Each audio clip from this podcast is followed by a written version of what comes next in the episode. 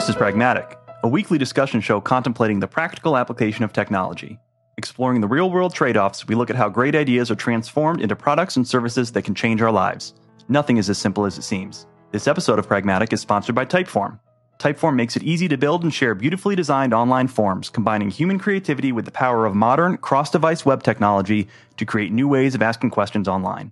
They're uniquely designed to act like actual human conversation one question at a time without what's coming up next distracting you, and the result is awesome.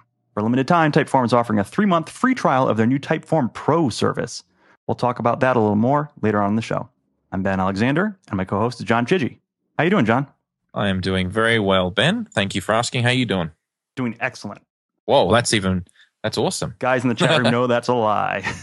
it's been a little bit of a rocky start to the episode today. That's okay. we we we got going in the end. That's what matters. So uh, thanks as always to our live listeners for uh, for tuning in live. Really appreciate it. It's nice to uh, it's nice to see. And I'm going to start off with my what's I've sort of become a little bit of a a, uh, a thing now that I'm doing with the whole cryptic clue on Twitter for what our topic's going to be each week. And uh, I will point out that for the first time this this this week, uh, I've been doing this now for three weeks. The first time someone has correctly guessed what the topic was before the episode came live. So, one last chance for the live listeners to put in their votes that someone on Twitter has already said what this one is about. So, I'll give you a couple of seconds for the lag to kick in. While I'm waiting, uh, iTunes reviews keep flowing in. We've had another five this week. So, uh, thanks to uh, Twitter acquaintance, uh, Zach Suchek, who is actually in the chat room. So, um, thank you for that. Uh, Nam Owida, Granville D, uh, Jed H, and Chris Rathjen. Uh, always appreciated, very much so. Uh, thanks, guys, very much for uh, for the ratings and the reviews in iTunes. Uh, just so you know, Tech Distortion has uh, f- basically, as of last weekend, dynamic. The page load times are down significantly over WordPress, which is great. Uh, eventually, I'll be migrating my site away. It's currently on Namecheap, but when it expires in the next two to three months, I'm going to move it to a faster host, so that should speed up even more. And yeah, so. Um, it's I've had no real complaints at this point. Uh, a few people said they like it, which is great. Thank you. And uh, it is a lot. Yeah, faster. there'll be more. It, yeah, it is, isn't it? So I, I'm I'm got a long list of things I want to add to it, lots and lots of things, and I will get to them. However, uh, you'll see them trickle out more slowly now because I uh, it, that that did actually take quite a lot of time for me to do that, a lot more than I thought it would. Uh, in any case, so um, before we talk about uh, the topic to answer the question. Uh, the person that got it right was uh, David Brennan, and oddly enough, he's actually also from Brisbane, uh, like me. So David Brennan guessed correctly that we are going to be talking uh, something about photography today. So I noticed that Clinton is in the chat room, so I th- suspect he's going to disagree with a lot about what I'm going to talk about today. But before we get jump jump into the topic there um, specifically, I just want to quickly talk about uh, a survey. And this is, uh, like uh, our sponsor, is a Typeform uh, built survey. Now, I put this together a few days ago, and the intention of this survey is, with and there'll be will be a link in the show notes, is uh, the intention is to get some feedback from you guys and the the listeners about which shows you liked the most. The reason I'm asking is that, know, whilst download numbers give you a picture of which ones were more and less popular, it's more complicated than that. And I guess I'm curious to see which topics were more enjoyable. I've had a lot of really great feedback, especially about episode two, the battery problem. But uh, I want to know, I suppose, what people think because it's an opportunity for you to guide the direction of the topics on the show. I have a list of another dozen or more, actually. I keep adding them every day of topics to cover, which. Uh, which is good, but at the same time, I want to try and cover topics that people are more interested in. So here's an opportunity for you guys to ask and uh, can't guarantee, of course, that I'll be able to accommodate everything. Because if you want me to talk about something that I either know nothing about or have no interest in, then obviously I can't uh, I probably probably won't be able to accommodate you, but obviously I'll I'll do what I can to uh, to try and cover the topics that people vote for. So here now is your chance to have your say. So please jump on uh, the link in the show notes. It's a uh, Typeform survey, and feel free to uh, feel free to fill that in at your convenience. Yeah, we appreciate it. It is uh, is nice to get feedback and slightly scientific about it. Yeah, exactly. So I'm not going to do this very often. Uh, this is a uh, this is quite likely a, a one off, but uh, at any point, in any case, okay. So today we are going to talk about photography, but not exactly photography in sen- the sense of you know I've got a tripod, I've got a DSLR. What I'm doing is I've been humming and hawing over this for uh, many years now. I've gone through the swing of uh, compact cameras and I've also talking about uh, I've been I've looked at uh, DSLRs before. I've never bitten the bullet. I've looked at these fascinating uh, QX10, QX100 Sony clip-ons for smartphones, and of course I've been using smartphones now. And, and I was using a smartphone as a camera. It was a, uh, a Nokia uh, N73 before the iPhone existed. And I was using it had a 3.2 megapixel uh, camera built into it, which was quite passable. So it, it's not a new thing. Those Sony's are the ones that talk about it's like a case is, that goes around the uses the iPhone as like a like a kind of turns the iPhone into a camera, right? Uh, sort of, yeah. But there's this. So there's two angles I want to talk about. This first of all is the world's most popular camera is the one that people have with them all the time. And it's simply a function of if you have it with you, you're going to use it if you need to use it. Right. Whereas there's no forethought necessary because I, I want to take a smartphone with me wherever I go because I need to make phone calls, receive phone calls, play Angry Birds or uh, threes or whatever other game is popular at the time, I guess. I don't know. And you're going to want to have that with you. You might want to check Facebook or Twitter or, you know, and so on. But you know what? It's also a camera so you can take photos with it. And it's a decent camera as well. It's not, not as bad as it was back with the, uh, the N73. Uh, anyway, so the point is that if you have a look at uh, Flickr, Flickr has got a list of the most popular cameras in the Flickr community. Now, there's two articles that I'm actually putting up uh, on Tech Distortion today that, that this podcast, essentially, this episode is about. The first one is called The World's Most Popular Camera, which is the name of this episode. But there's also a review of the A to B uh, hand grip, which I'll get to later. First, before I got there, I just wanted to talk about why the iPhone is the most popular phone in the world. Maybe there is not, isn't much to talk about with that, but starting by saying it's a fact, it is. And it's a function of the fact that it's that's it is a very popular smartphone and the fact that it's very easy to uh, share photos with it and take photos with it and the the evidence from Flickr you know speaks for itself. Of course, it's a small piece of the overall market. You know, so there are other ways of sharing photos. There's other services. Absolutely. I mean, I would love to see the breakdown numbers from Facebook, which you know, or Instagram. But I'm reasonably sure that you know, I think there was an, a, a bit of a lag on the Android version of Instapaper, or was it Windows Phone? I'm not completely au fait with that, but I guarantee you, whether or not it's an iPhone or whether or not it's a Galaxy S3, it's going to be a smartphone. And if you look at the list on Flickr, the top four uh, cameras are all iPhones 5, 4S, 5S, and 4 in that order from most to least popular in the top four. And the fifth most popular is a Canon EOS Rebel T3i, which is a DSLR. So it certainly it certainly illustrates the point. But the problem with with smartphone cameras, there's there's several problems. So I want to talk, about them in turn. First one is distance shots, and these are the ones that this is one one of the limitations that really really annoys me is that it's extremely difficult to get a good quality distance photo. They are great for uh, well, even relatively close up macro shots. They do a reasonable job, but uh, generally speaking, once you go beyond about three or four feet beyond that, it just gets very, very difficult because it's an well, technically it's a it's an infinite zoom lens. It not have the any optical zoom capability. It just doesn't. And the reason for that is that well, like all smartphone cameras, because they're thin and they're light, they simply do not have the physical space to have an optical zoom. You just you've got no way that you can you can move the lenses within. It's they're they're, they're fixed. So in order to get distance shots, the only camera with because of course, all, yeah, they've got digital zoom, right? So they say, oh, we'll get into a digital zoom here, but all a digital zoom does is it just takes an area on the CCD, focuses in on that, and blows it up digitally, say resampling uh, all the pixels in between, and it looks like a blurry mess.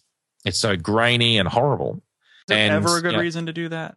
Uh, if you, I don't think so. Except there's one phone out there that I'm aware of, and there may be a few more now since then. But the new, the, the Nokia Lumia 1020, and yes, I know it's a Windows mobile um, phone, however, the point is that it has a 43 megapixel CCD in it. Mm-hmm. So what what do you what you end up doing is that if you zoom in on a three megapixel section of that, that that'll be quite a decent uh, resolution. Well, be quite a decent um, definition on that because you've got so many pixels you're capturing. I mean, whether or not, of course, um, you are uh, how should I say this? Uh, wh- whether or not that's the way you want to be taking distant shots of the smartphone, because that's just that's just the ability to do it. And yes, it's not gra- as anywhere near as grainy as doing it on an iPhone or a Galaxy S3, let's say. But the problem is you've still got these other issues like uh, like blur. So let's talk about that one next. The problem with blur is that when you push the button down or tap the screen, you are essentially putting a vibration or a subtle movement and it is subtle, really subtle, but it doesn't have to be much. And what will happen is you will get a very minor blurring effect in that photo.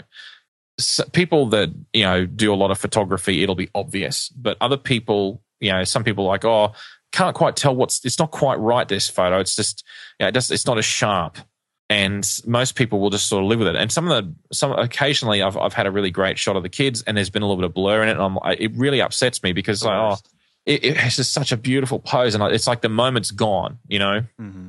So blur is a big, big deal.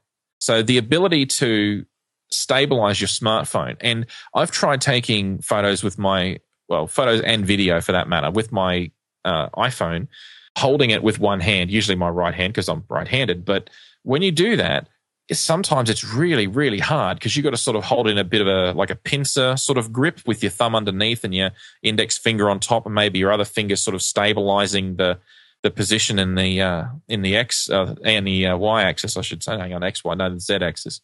The point is that uh, it's very hard to hold it steady there with one hand, not for any significant period of time.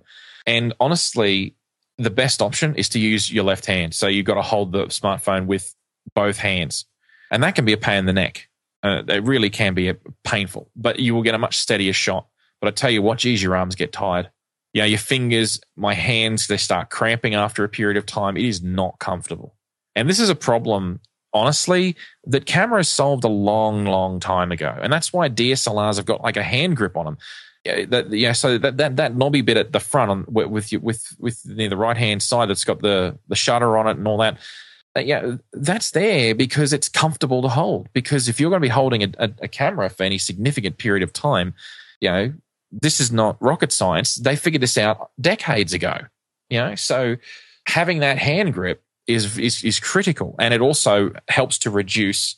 Um, it helps to reduce blur because you can actually hold it with one hand far more steadily than, than with a natural grip than you will with a smartphone where you've got to just like two edges to hold on to. But it's not just that, it's the issue of optical image stabilization, which is something that, again, because of the size of the lenses in a smartphone, you simply cannot put optical stabilization in there, at least not to any level of quality that you can get with a larger lens. And there's a good link on uh, Wikipedia that I recommend you have a look at if you want to look at how they do optical image stabilization. But suffice it to say, uh, even the, the, the 1020 doesn't have uh, optical stabilization. Pretty sure it doesn't. And ha- no other smartphone have I seen that's had uh, optical image stabilization. It's just you know it's just not going to happen. All right. Next thing is battery life, and the problem with a smartphone is that its battery is physically going to be smaller than the battery you can shove in a DSLR or a compact camera generally. Although, admittedly, the compact camera that I was carrying around uh, a few years ago, I still got it. I used it occasionally, waterproof, uh, life-proof one, and uh, I was using that for a while. But it, its battery is about oh, maybe two thirds the, the capacity of my iPhone uh, battery, so it is smaller. But the problem is that when the camera's battery goes flat, you just can't take photos anymore. When a smartphone's battery goes flat, you you're stuffed. You can't make a phone call. You can't receive a phone call. What if you needed to make a phone call? You got a flat tire, or you, you know, one of the kids is hurt, and you needed to call an ambulance, and well, you just can't do that. You're out of luck. You know, so running out of battery on a smartphone is a much much bigger deal than running out of battery on a compact camera or a DSLR. The other issue, of course, is that batteries uh, in DSLRs and compacts are cha- replaceable, uh, exchangeable. So you, you can have a bunch of batteries pre-charged. You literally swap them out shove them in, and uh, away you go. You can t- within a minute or less. So you can't do that with with most smartphones. Well, I'm sorry, I'll rephrase that. You can't do that with iPhones. Uh, Samsung phones, I believe, uh, some of the Nokia phones, you can. That's for sure. So you know, perhaps that's a limitation that's more unique to, uh, more specific to Apple stuff. And you might say, okay, well, I can get a booster, and that's a get out of jail free card, sure. But the booster takes time to charge.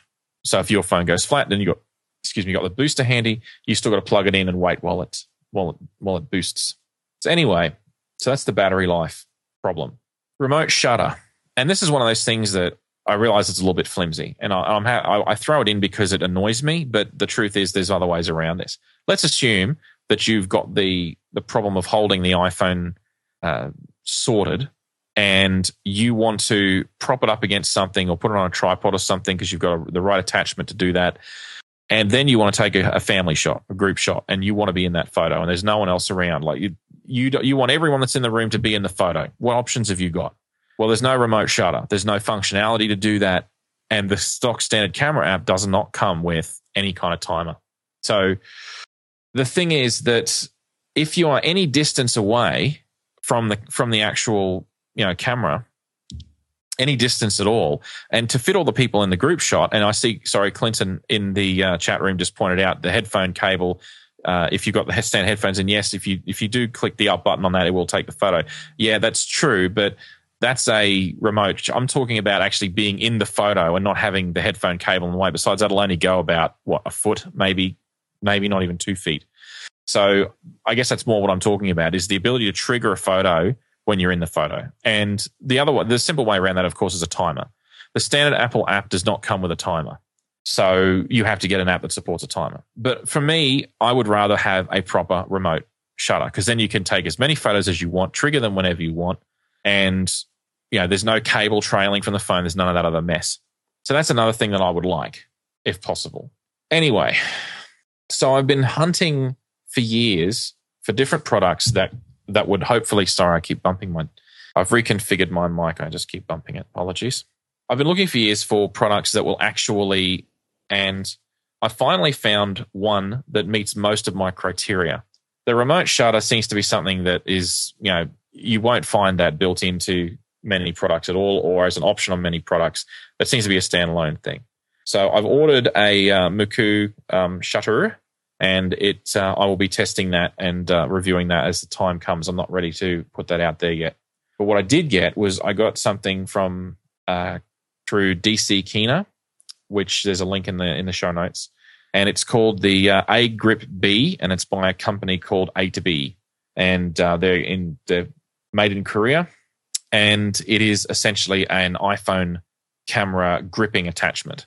You literally unscrew a black uh, a black dial, and that uh, moves a large pressure pad uh, up and down. And as it goes down, it allows you to insert the phone into the end, and then you can tighten that up again. That pressure pad presses against the back of the phone and holds it firmly in place. So what it does is it's essentially an unpowered attachment. It's a it's a hand grip, but it also has three buttons on the front that allows you to take photos and operate the camera app. The problem, well, well, I'll talk about what it does first, then I guess I'll get to the problems. The other thing is it has a built-in uh, booster battery in there, and uh, it's a re- re- it's enough to give a, a, my iPhone 5s a complete charge and then some. And finally, um, so it's got the buttons, it can charge, and it's a grip. And it also finally has a tripod mount at the bottom, so you can then mount it on a tripod. So essentially, it addresses the issue of blur, it addresses of the battery life, However, it doesn't address the issue of the distance shots um, or, of course, the uh, the remote shutter. But that's okay because despite what I've looked for, I can't find anything that really solves all of those problems. Not for an iPhone. The interesting thing, though, is with the, the uh, Nokia 1020, uh, it actually, the Lumia 1020, I should say, it actually does have a camera grip attachment that you can get, and that's particularly uh, particularly handy because it's built specifically for that for that phone. And when you actually have that, it has the hand grip, it has the tripod mount, it has the battery built into it. It looks like a really nice bit of kit, to be honest. But the problem that I've got and a lot of people have got is that they don't like Windows Phone for whatever reason, or they don't like the Lumias, or they've already got an iPhone. So I will admit that if I was more interested in the photography than I was about the usability uh, and, my personal preferences for a phone, for a smartphone, I would go and get a Lumia 1020. But the truth is that I'm too tied to the iOS uh, ecosystem, and honestly, it's it's quite an upheaval for me to want to move to a different platform. So I would choose not to at this point, anyway. So, just um, about the A to B then is I guess it's quite light. It is made out of a smooth plastic. And I found that when I uh, use it for a long period of time, when I had sweat, sweaty hands, I have sweaty hands. I'm sorry, but I do. And anyway, it's actually can get a little bit slippery after a long, long period of time. But the the truth is that that's kind of a yeah, and that is an unfair criticism because the reality is if you if I was trying to hold my phone for the length of time that I was holding this thing, this thing is like t- two to three times more comfortable. I can hold it in one hand and it is just as steady as if I was using two hands and I don't get a hand cramp holding it. Yeah, it's pretty chunky looking. It is, but it's it's comfortable. That's the yeah, thing. Well, it's good, I think. I mean, it's designed to hmm. fit the hand better. Yeah, exactly. And the funny thing is that you don't see too many grips out there. There was another grip that I did come across, and it's a Kickstarter project, and I don't believe it's currently available yet. They're still working on it. And I was saying that was current and was, you know, actually out there. So uh, there's a link to that in the uh, in the in the actual review. So have a look at that if you want.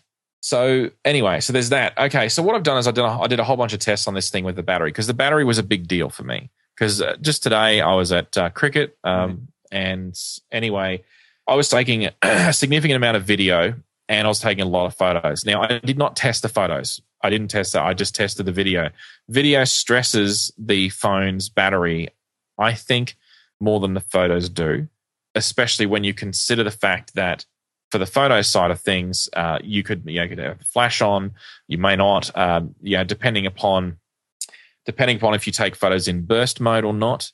It was also going to be longer and more difficult for me to test, so I decided to just focus on the video side of it rather than how many how many you know push the button, how many photos can I take? I could be there for hours, and that's you know not the sort of test I was interested in.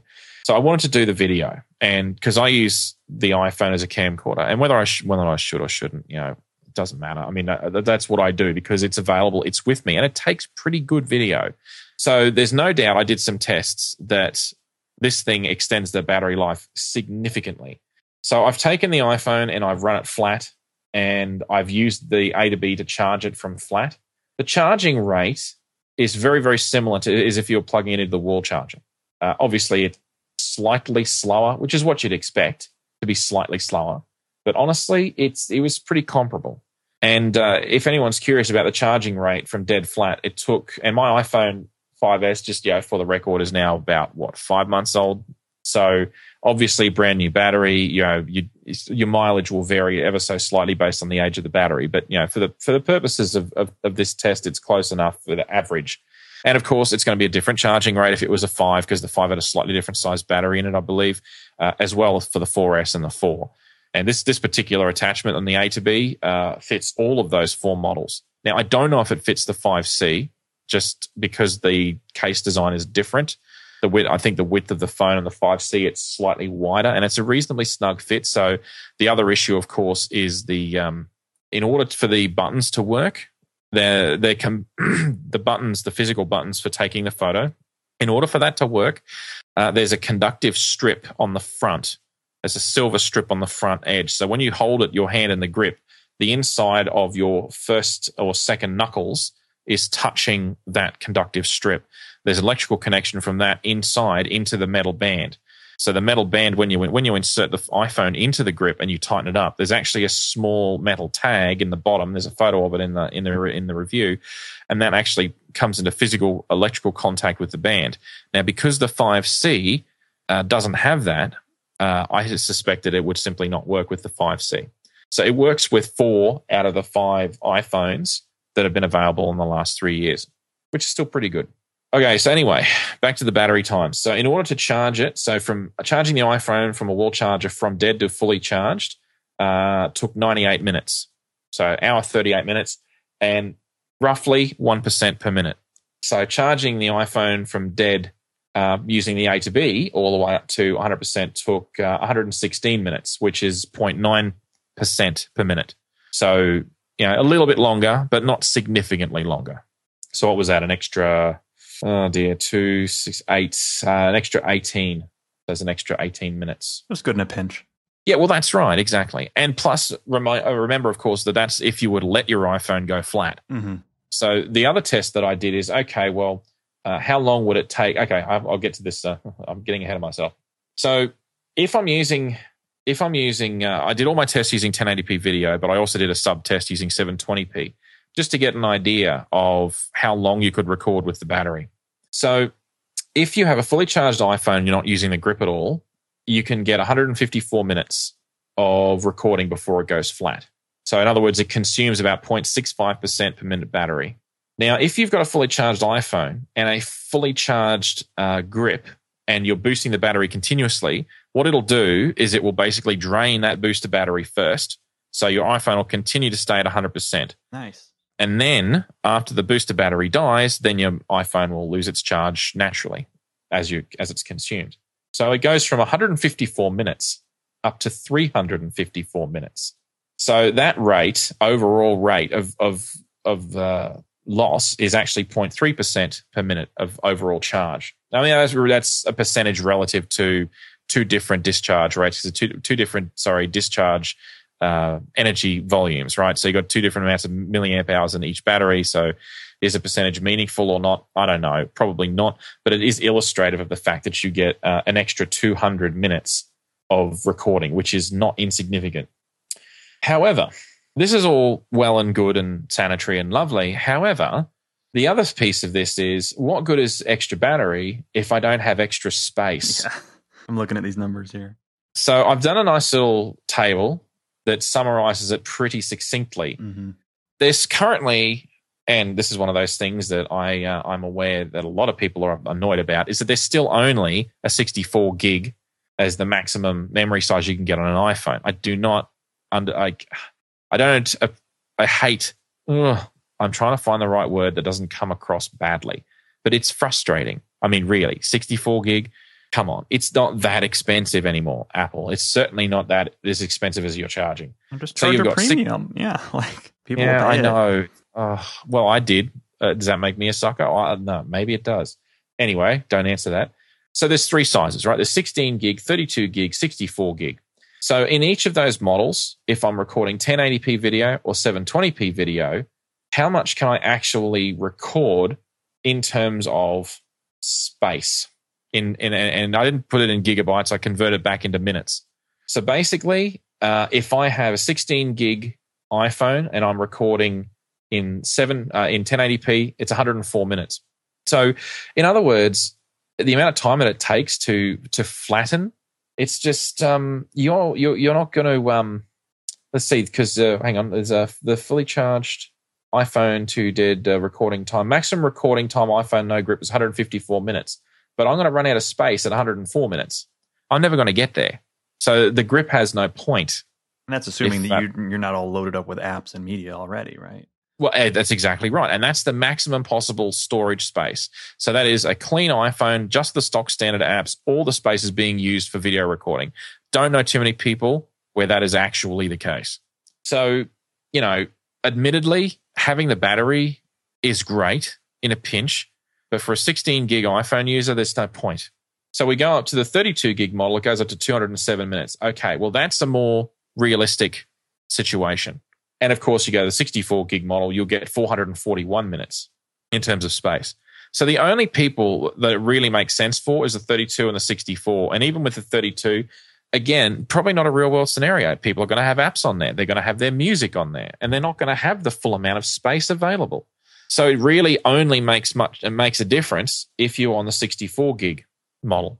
So one of the other things that I did is part of this uh, little exercise was I had a look into the split of the different models. But before I go into that, I was thinking perhaps uh, you might want to talk a little bit about Typeform. Sure, we can do that. Typeform is a fresh solution to the big problem of gathering data on your website. Forms are a key component of doing business online, but up until now they've meant a lot of work to design, configure, and administer, and the results have usually been pretty unflattering. There are other form builders out there that take care of some of the problems. They make it easier to get something basic up, but creating something great is still really hard. Typeform is the only form builder that allows you to get unlimited responses for free. As many questions as you want, as many answers as you get, Typeform doesn't limit your interaction. Typeforms are beautifully designed and have cross platform compatibility baked in. They're tailored to look and work differently on desktops, on smartphones, and on tablets. Design is about how it works, and Typeforms are built to really work, regardless of the device. Platform itself is a joy to use, both as a customer creating a Typeform and a user interacting with one. The UI is sexy, clean, and fast, and designing even complex series of questions is made simple through their dashboard. UX is focused on asking and answering one question at a time, so it doesn't feel overwhelming and nobody gets lost. Typeform champions good user experience and design. This helps you create a space in which users will be more willing to answer and more likely to give honest answers. From customer feedback and surveys, contest and landing pages, event organization, in the classroom, Typeform lets your imagination fly. People are using Typeforms in a huge variety of ways to make interactive stories, holiday cards, team presentations, avatar creation, list goes on and on. For a limited time, Typeform is offering a three month free trial of their new Typeform Pro service. Just sign up at www.typeform.com and upgrade to the Pro plan from the dashboard. Make sure to use the coupon code FIATLUX to get your free three months. I'll say thank you to Typeform for sponsoring the show and for making it easier for people to get to know each other better. It's awesome. I just want to add about Typeform that the survey that is being done for that I talked about earlier in the show, that was done using Typeform, and it's my first time using it. And I have to say that it was easily, hands down, the nicest uh, platform I've ever used for building a survey. Uh, I mean, with it really is it is very very nicely done. So uh, I I I you know, I definitely recommend having a go at it. Have, you know, give it a shot. It's oh yeah, I'm I'm working on some impressive. stuff to kind of roll out for other shows and just in general on the site. Yeah. Um, using it beyond surveys, uh, kind of pushing to use it for more interaction, uh, replace contact forms, that sort of thing. And sure. um, you know, this is I actually got in touch with them through uh, Sam uh, Sam Hutchings on Twitter who saw the uh, Survey Monkey survey I put up for. Uh, well, yeah. it was the one. I don't know if remember if it was the one we did for this or it was another one I kind of did off the cuff. Uh, yep. And uh, you know, I'd used them before, and they're they're the one we're talking about. These uh, you know the, these other survey, other form builders, and it works, but kind of that's it. Like it just hasn't doesn't really feel like it's grown and I kind of got bit when it went to go when I went to go export stuff. Um, so when Sam, you know, he said, "Hey, why don't you use this?" and I checked it out, and it really did work well. So that's why we got in touch with them. Anyways, we actually do use it. Yeah, absolutely. So no, it's good stuff. Give it a shot, guys. So uh, as I was saying, I wanted to have a look into just how much of a niche problem that I'm obsessing over with the battery problem. and that is oh, yeah, it's so funny. Anyway, never mind that. Um, did some research and found that so Apple doesn't release the breakdown. Okay, this is the problem, right? They don't they don't release the breakdown of which model sells the most, the 16, the 32, or the 64.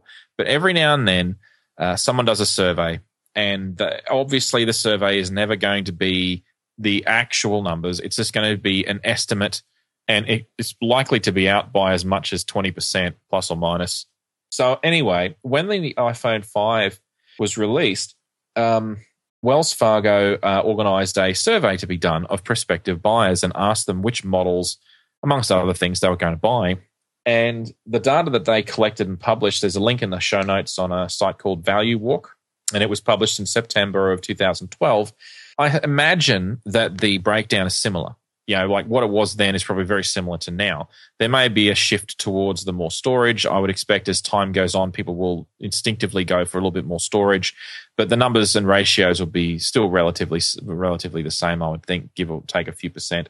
So 16 gig model was the most popular at 48%. 32 gig model was the second most popular, pretty relatively close behind at 35%. I'm willing to bet that they are essentially the same kind of figure. So you've got the budget conscious at 16 at, uh, at a 16 gig model, and you've got the people that have got a little bit of extra money to spend, but and they, they want a little bit extra space. Yeah. And then the remainder is taken up by the 64 gig model, which according to the statistics that were, you know, the survey they did was 17 percent. Uh, in reality, somewhere between I would say 15 to 20 percent is probably reasonable enough. So certainly, what we're looking at is less than a fifth.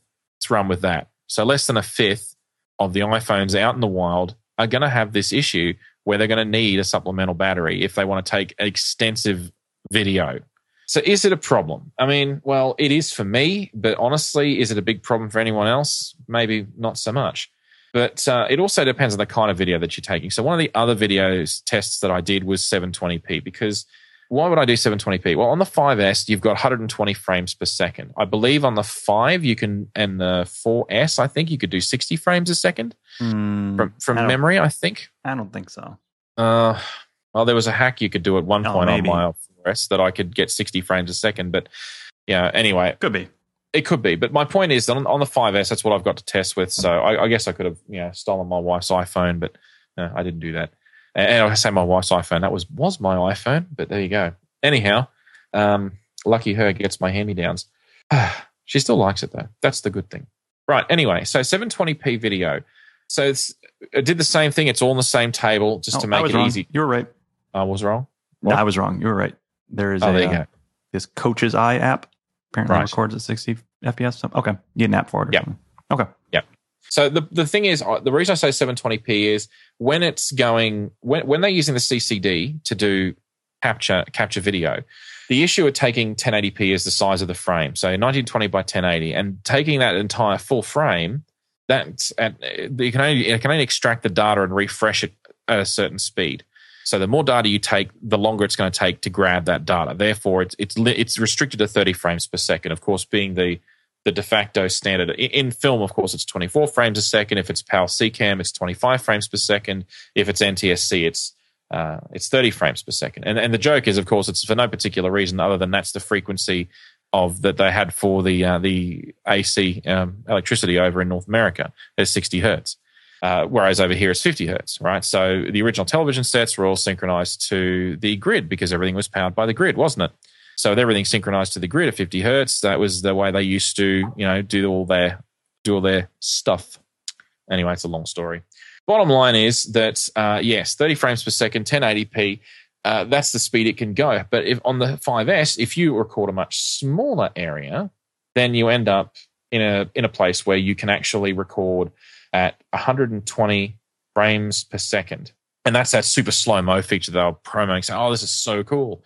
Anyway, the bottom line is that when you're taking 720p video, uh, the size of the video is much higher because you're pulling out four times the amount of uh, frames, and the the actual frame size at 720p is smaller. And so as a result, what happens? You can't because you know the 720p video at at 120 frames per second is larger than the 1080p is at 30 frames a second for the same duration of time. Ah, And I guess that kind of makes sense. yeah. So as a result, what you end up with is that instead of being able to take 104 minutes worth of video on a 16 gig, you know, you can, only take 65 minutes of, aud- of, of video on a 16 gig model. And then you go up to the 32 gig, it's down from 207, it's down to 134 minutes. And on the 64 gig, it's down to from 441 minutes down to 273 minutes. So, yeah, this is the this is the other way of thinking about it. So suddenly, um, it's even well, in many respects, it's even less relevant because if you look at the 64 gig at 273 minutes, you'll almost well, you won't quite. You only you're still only getting uh, 154 minutes worth of um, uh, worth of time out of it, but uh, you know uh, you'd miss out on what is that about 120? I guess it's still it's still a fair bit, isn't it? So you, I guess the 64 gig model. That's the message. If you've got a 64 gig model and you record a lot of video, then I think getting the battery, getting a battery pack is worth it.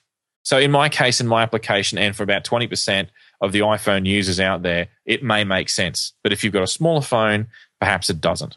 So I would bet that the Venn diagram of people with people recording lots of video and the people with the 64 gig phones, there's a lot of overlap there. well, absolutely, I Because agree. otherwise, you're just gonna you're gonna be a world of hurt so quickly. It just yeah. I imagine. Yeah, I mean, it- obviously, it's it's not the majority, but I I imagine that there's actually a pretty significant amount of people that are. Yeah, absolutely. So I've gone on singing the praises of this this particular product. Uh, it, it costs about fifty. It's just under fifty dollars, so it's about 40 48 dollars. I think it is US. And honestly, that's pretty good considering what it does. And for me, it ticks a few of the boxes. And further on, I'm going to investigate um, some telephoto lenses, uh, clip-on lenses like the olloclip. I'm looking into that, and there's a few other ones out there. Mhm. Uh, and I'm going to look into that as well as I said about the shutter. So I'll end up having a handful of extra things to extend the usefulness of this my smartphone. However, I've sung the praises of this thing, but the truth is that there are some things wrong with it. You know, there's things wrong with everything. So I think it's only fair for me to point these things out. So the first big problem is buttons, the actual push buttons on this thing don't actually always work. And I don't think it's a design problem necessarily. Well, yeah, okay, hang on. It is and it isn't. So the problem is that your fingers, in order for that to work, you need to have a conductive path uh, from your body's uh, potential to the actual touchscreen in order for that to happen, you need to have a conductive path between your body and the screen, basically. Normally, that conductive path is straight through your fingertips, but obviously, if these buttons are replacing the fingertip, finger, your fingertips, then you know how do you do that? So what do you do is you have, as I said, the conductive strip on the front. Then there's the uh, the little metal tab on the that that physically touches the uh, metal rim on the iPhone, and then the buttons themselves have got a conductive rubber on them, um, and that conductive rubber, as you contact the screen, completes the circuit, and that's all well and good until you change your grip slightly. So I found that after a while using the phone, I'd push the button and it wasn't actually registering. And the reason was I'd arched my fingers slightly as I was just regripping the phone, as you do, just because you do. And um, honestly, uh, it, it, it was really annoying because then I'm like, oh, okay, now I've got to I've got to make sure that my fingers are flat so that I'm actually my the the insides of my fingers are touching that metal bar at the front. So that when I push the button down, it actually can that was a little bit annoying. It's not because there's anything wrong necessarily with the, the concept of what they're doing, but having just that vertical bar at the front that's very narrow. It's only about two or three millimeters wide, so it's quite quite narrow. Even though it runs the full height of this grip, it would have been better to have had a conductive plate or several strips that were interconnected such that you couldn't arch your fingers and accidentally not touch them. What's the so anyway, uh, what's the throw on those buttons like? Is it, is it like a just a real light tap or no, it's it's they're they're spring loaded. They're uh, reasonably well. I say they're spring loaded. I think it's like a it could be a uh, a heavy rubber uh, gasket style whereby you you push down and it you know you will get that uh, deformation will return back. So it's not. When I say it's spring loaded, I mean I, I'm not sure that there are actually metal springs in there. There could be, but I haven't pulled it apart. But it, it takes a reasonable amount of force to actually push push that button down and it has a reasonable throw of you know you got it's for example compare and contrast that with the actual button on the side of the 5s mm-hmm. that button would travel when you push it in at most half a millimeter. These things they'll they'll go in you know three millimeters maybe four. It's like a it's a pretty satisfying mechanic it's def yeah it is it is actually and that is nice but it also adds a little bit more lag but you know, it's really the fact that I wouldn't care. I don't care about that so much. It's more the fact that it's not 100% reliable. So there will be that one time out of 20 or so that it doesn't work, and then you'll be there and you're like, oh, I missed something. Great.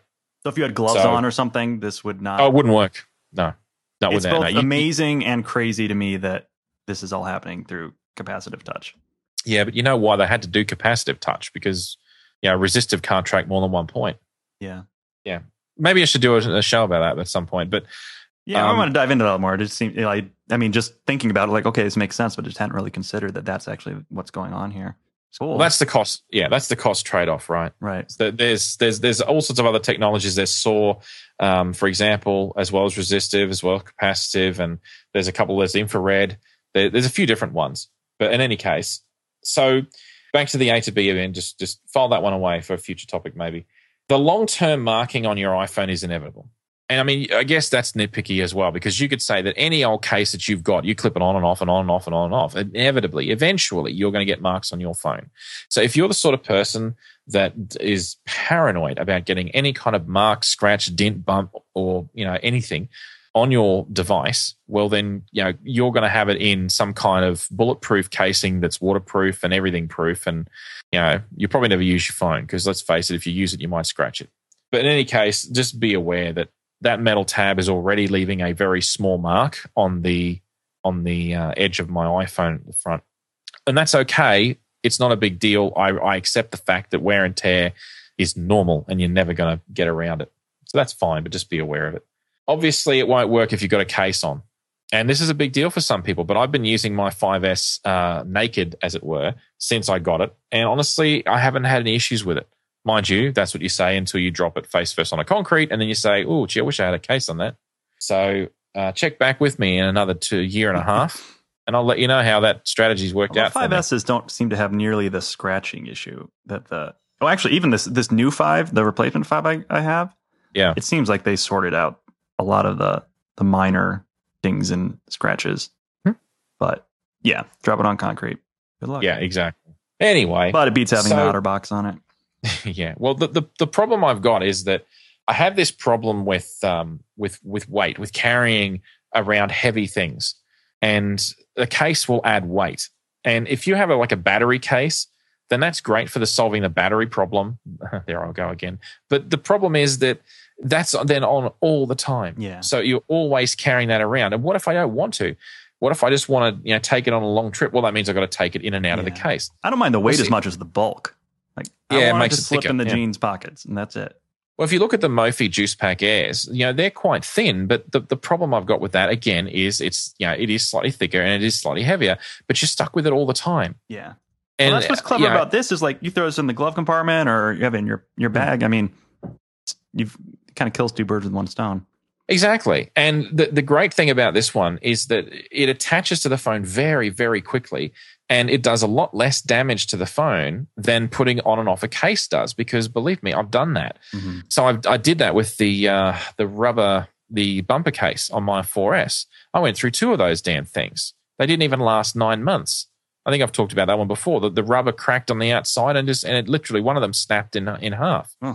Just yeah, it just it's not designed for that. It's designed you put it on, you leave it on. But what if you've got an accessory that you want to use? Well, s- stiff, you're out of luck. So anyway, all right. As I said before, it's slippery when it's sweaty, and that's you know that's annoying. But then again, I suppose uh, I guess the issue is that um, you know wipe your hands. I guess. But the the other big issue with this one, and it's a silly thing, and that is the wrist strap. See, most phone, most uh, cameras that I've used have a wrist strap, and this grip also intelligently has a wrist strap. But the one that comes with it, uh, I basically I'm taking it off because it's too short. When you put your your hand in there and your wrist in there, I, I mean, I don't I don't have massive hands, but they're also not tiny. They're sort of average-ish size, I think, for you know for someone of you know a Caucasian descent, you know, you know, in this day and age, right? It's just average-ish hands. You know, in terms of uh, like if you're if you're into piano, I can I can span nine keys with my hand, you know, comfortably enough. I can get the tenth key, but it's really not pleasant. So the point is that, that that's pretty average, right? I'm not like Rachmaninoff. I can't span 13 keys. I'm ch- I'm testing here on the keyboard. I can do octave and a half. There you go. Yeah. Okay. Yeah, I hate you. Anyway, the point is that I can't get my hand in there through the damn wrist strap without like some kind of you know I've got to I've got to it's like fold my thumb slightly towards the center of my hand to get it on. And I guess that's great because it's not going to come off again in a hurry. But then when you reposition your wrist to hold the grip, it literally starts cutting off the blood flow into my wrist because it's just too tight. Now it's if you then move your hand up the grip towards the top where the, the where the actual wrist strap is anchored, then that's great. It doesn't do that. But then you can't work the buttons. So big fail on the wrist strap, I'm afraid. So I'm going to take that off and I'm just I'm not using it. It's getting in the way, and I will most likely take the wrist strap off of one of my cameras I'm not using and put that on instead. It's not necessarily a criticism, but it's just a point. This thing doesn't come with a charging cable for your device. It comes with a charging cable for itself, which is a USB to what looks like a mini or micro USB. I lose track of all that because I hate I hate that standard. uh, That's a standards. micro. The micro, Yeah. yeah. So I mean, uh, God. So that comes so with that sad cable. that I know that just by looking at it. No, it's okay. It's not sad. It's just something I, I just haven't focused enough attention on. So I, don't- I don't. Anyway, it's okay. Point is, you have to bring your own cable. Now, when you bring your own cable, I, I used for the sake of testing, I used the one that came with it, and same with the charger as well. I used exactly the same charger for the wall and lightning cable that came with the 5S because I figured that's the most genuine test. However, the cable, the charging cable, is about what two foot long, something like that. So this thing when you plug it in from the, the top of the actual AtoB grip and then you plug it in through a hole, the hole in the side to charge it, oh dear, the whole thing basically, the cable is so long, it flops down and it just gets in the way of everything. Mm. What you really need is you need a small loop cable that's uh, about maybe four inches long at most. And it's like, well, you know, they didn't provide it probably because of licensing issues. Uh, cost issues, certainly. I mean, imagine you know, if you have to yeah, throw in a cable, you have to throw in two cables, right? You, I mean, if it's a four, four or a four S, it's going to be a, a 30 pin connector. And if it's a five or a yeah. S, it's going to have to be a lightning connect, lightning connector. So, you know, it's not just as simple as here, throw in the cable. So I guess I kind of forgive them for that. But one of the ways you would want to use it, and the design certainly allows you to do this, to charge it while you're using it, which is the way I've been using it, yeah, to prevent my iPhone from going flat or even dropping below 100% uh, when I'm taking a lot of video, that is completely unwieldy because the, the looper cable is so huge. It just, it snags on things and it gets in the way, gets in the shot as well.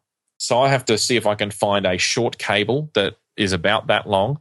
Um, maybe uh, obviously a third party cable because I know Apple doesn't make one and I haven't uh, I haven't gone too far down that road yet. But Monoprice, yeah, Monoprice exactly. It looks like uh, this could use a design revision, basically in general.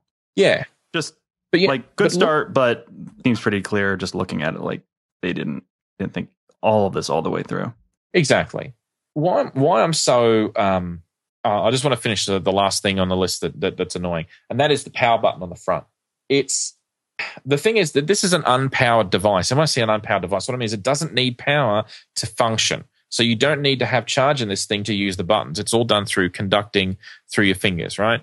And obviously it's a tripod mount, it's a hand grip. So I mean, what exactly is there to power? Nothing. But when you push the power button, it's disingenuous because you push the power button and it's a power button symbol. So you think, oh, that's turning it on. No, it's not turning it on. All it does is it checks the battery level. Why not wow. a picture of a battery? It's not a hmm. power button. So you push the button and the LEDs turn on and they show you the charge level. That's it. And the other thing about those damn LEDs that, that, that is really annoying is that you plug the thing into charge and it lights up three LEDs solid and the top one flashes. And that top one flashing indicates that it's charging. When it gets fully charged, do you think the LEDs turn off? No, no, no, no, no, no. It just sits there blinking in your face and it just keeps on doing it indefinitely. I left it on there overnight. Next morning, still blinking in order to test the level of charging, you're charging this bloody thing, you have to unplug it, and then you've got to push the power button on the on the front and wait for the LEDs to light up and tell you how charged it is. So that was just a little teeny tiny bit annoying. Thinking about Jony Ive talking about indicators indicating things, and when they're not, they shouldn't be there. Yeah, pretty much. Anyway, so look, honestly though, for all of its little faults, it's a lovely bit of kit that I really like, and I haven't found very many things out there like it. It seems to be one of those very rare devices for whatever reason. I don't understand why it's not as popular.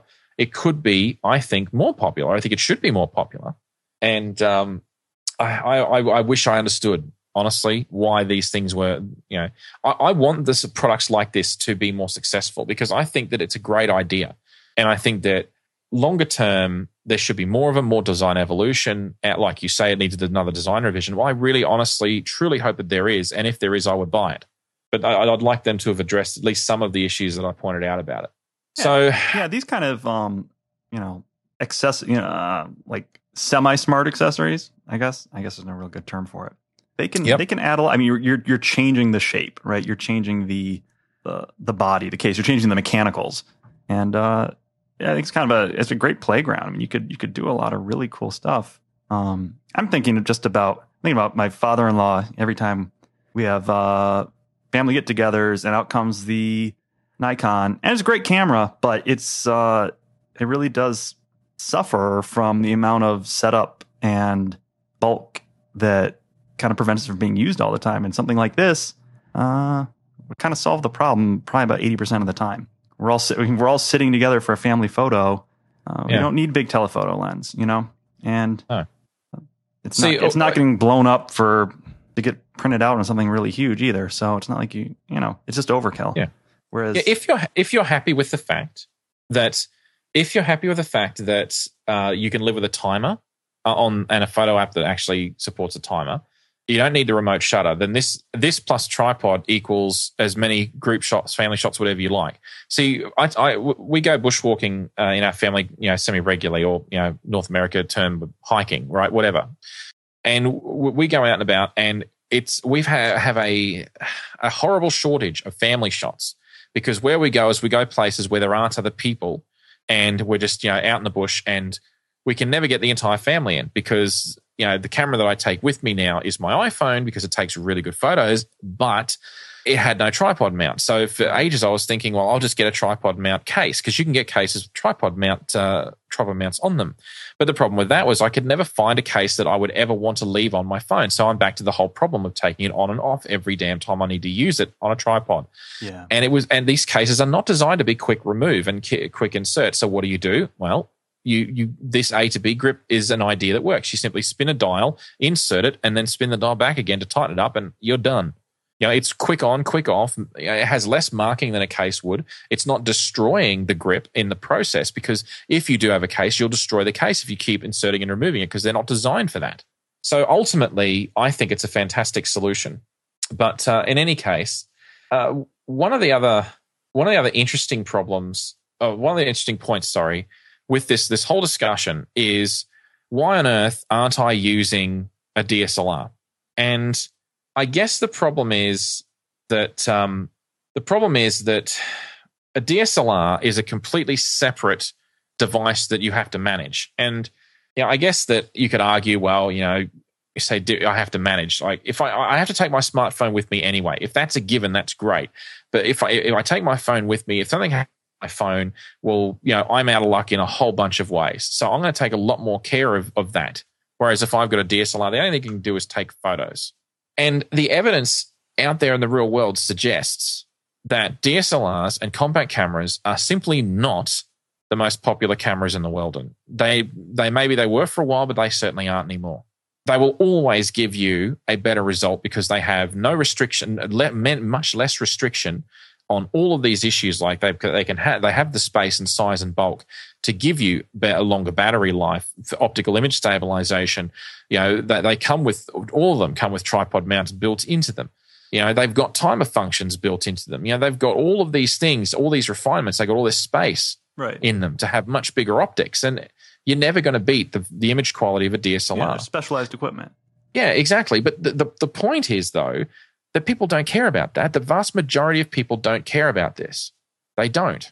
All they want is something that is already on them and the picture quality is acceptable. So for me, the equation is for 200 bucks, I can get a telephoto lens, a remote camera shutter, and an AtoB grip, which addresses all of these shortcomings of the smartphone pretty much. It doesn't quite get me to the level of a DSLR, but it gets me probably 80%, 75, 80% of the way there it for what I want to do. You know, if I lose any of those devices, like those accessories, that's not the end of the world. That's 200 bucks. If I, if I have a problem with my DSLR, assuming I get like a five, $500 photo lens, but let's assume I did, you know, if I drop that, damage that, lose that, well, that's, that's, you know, a lot of money gone. Whereas if these accessories go, it's, it's not as much of an expense. And I buy my phone, if I, if I don't buy my phones outright, I buy them on a contract. It costs me essentially nothing up front to get it on a contract. Right monthly hurts, sure, but the reality is that you know my iPhone, I got that on a uh, on a monthly contract. It cost me nothing up front. Uh, as far as I know, you can't buy a DSLR that way. Well, I think it's, cop- it's, kind of a different job to be done, right? Like you, you get a DSLR, sure. it's because you wanna you wanna like engage in the craft, right? You want to play around and learn and tweak and experiment and try things, and that's all good. It's just a different different job than hey, we're here right now. I'm going to take this photo, and it's in my you know I have this magical device in my pocket. Absolutely. And, and this, that, that bottom, the bottom line is I'm saying that the smartphone is the most popular camera in the world because it is always with you. It's in your pocket. You have to keep it charged for all sorts of other reasons. So you're far better off putting money into accessories and extending its usability right. rather than putting even more money into a standalone device. Because yes, that standalone device is going to take better pictures. Yes, it is but it's also going to be a pain in the ass to deal with. Nowhere near as convenient as your smartphone. Can't be and never will be as easy to use or as manage. I'm just it's just it's not going to be. They've tried they've tried the whole here's a camera with a smartphone operating system in it. How well did that work out? Because photographers want to take photos and the photographers are always going to use them and there'll always be people out there that want to do that. And, and that's it's fine. the car truck thing, right? Yeah, absolutely. Absolutely. But there are things you can add to your smartphone to make it a better camera. And I highly recommend looking into the options. And honestly, I think more people should consider it. And that's you can pretty much all I had. I'm going to get one of these things, or at least something like it. Yeah. Well, let me know what you think. My big mutant hands, I, I just can't deal with it. It's just, it is a problem. it is problematic. Like, I, I have a hard time Uh, just even gripping the phone right for taking good photos. Sounds silly, Yeah. but No, it, it's tiring. It's very the, tiring. The weird clutch, and it's just not Yeah. not great. it's that hand grip. Yeah, it's and and it's something that you know having uh, having a, a baby like all of a sudden you know you were talking about the Lumia at the beginning like yeah for the first time I was really actually considering yeah maybe I will just jump off to, to get this great smartphone camera thing I didn't do it but the first time I honestly considered it so something like this or similar devices that if they could you just ramp up the quality of what I've got now a little bit it'd be worth it 50 bucks Want to wrap it up? yeah. Oh wait, wait. Did you um? Did you say you took a look at the uh what, that Sony the QX? I did. Yes, there is. I wrote an article on uh, TechDistortion a while back about that. Actually, What do you Um, think of that? problem I have with it is that the actual lenses themselves. Okay, it was a loss of quality in terms of what it captured for video, insofar as it didn't capture full HD. It only captured, I think, from memory, it was 1440 by uh, 10, uh, 1080 Okay. and I wasn't prepared to live with a reduction in in megapixel well in video megapixel quality. It also had issues with battery life because this thing was you know it had its own battery, so you had to then it was essentially like buying a DSLR that a cheap DSLR that would clip onto your smartphone. Right. The, the most attractive use for it I could think of was using it as a with a, the iPhone as your remote viewfinder, and then you could take some really weird angle shots, I guess. But honestly, it was in my evaluation anyway. It was not worth it uh, because the, the the one you really want, the QX100, uh, was getting up to the price of a DSLR anyway. Yeah, it is getting And- pretty close and- here, isn't it? yeah, and, and at that point, it was uh, it was just like, well, why wouldn't you get a DSLR if you're going to put that sort of money in? Why not? I think the right strategy is to have a friend or family member with a DSLR. yeah, every time you want You to take borrow. really nice quality photos, I can borrow it. Right. Yeah, I yeah, I guess. I, I'm not sure you're 100 percent serious when you say that because you know. I'm kind of serious, right? Like I don't want to. if You know, all right, all right. Well, once I mean, in a if while, I'd like to take a really really nice photo, or I need to for a gig or something. And but uh, okay, Yeah. I mean, I, I've been thinking about getting a DSLR for years and I haven't.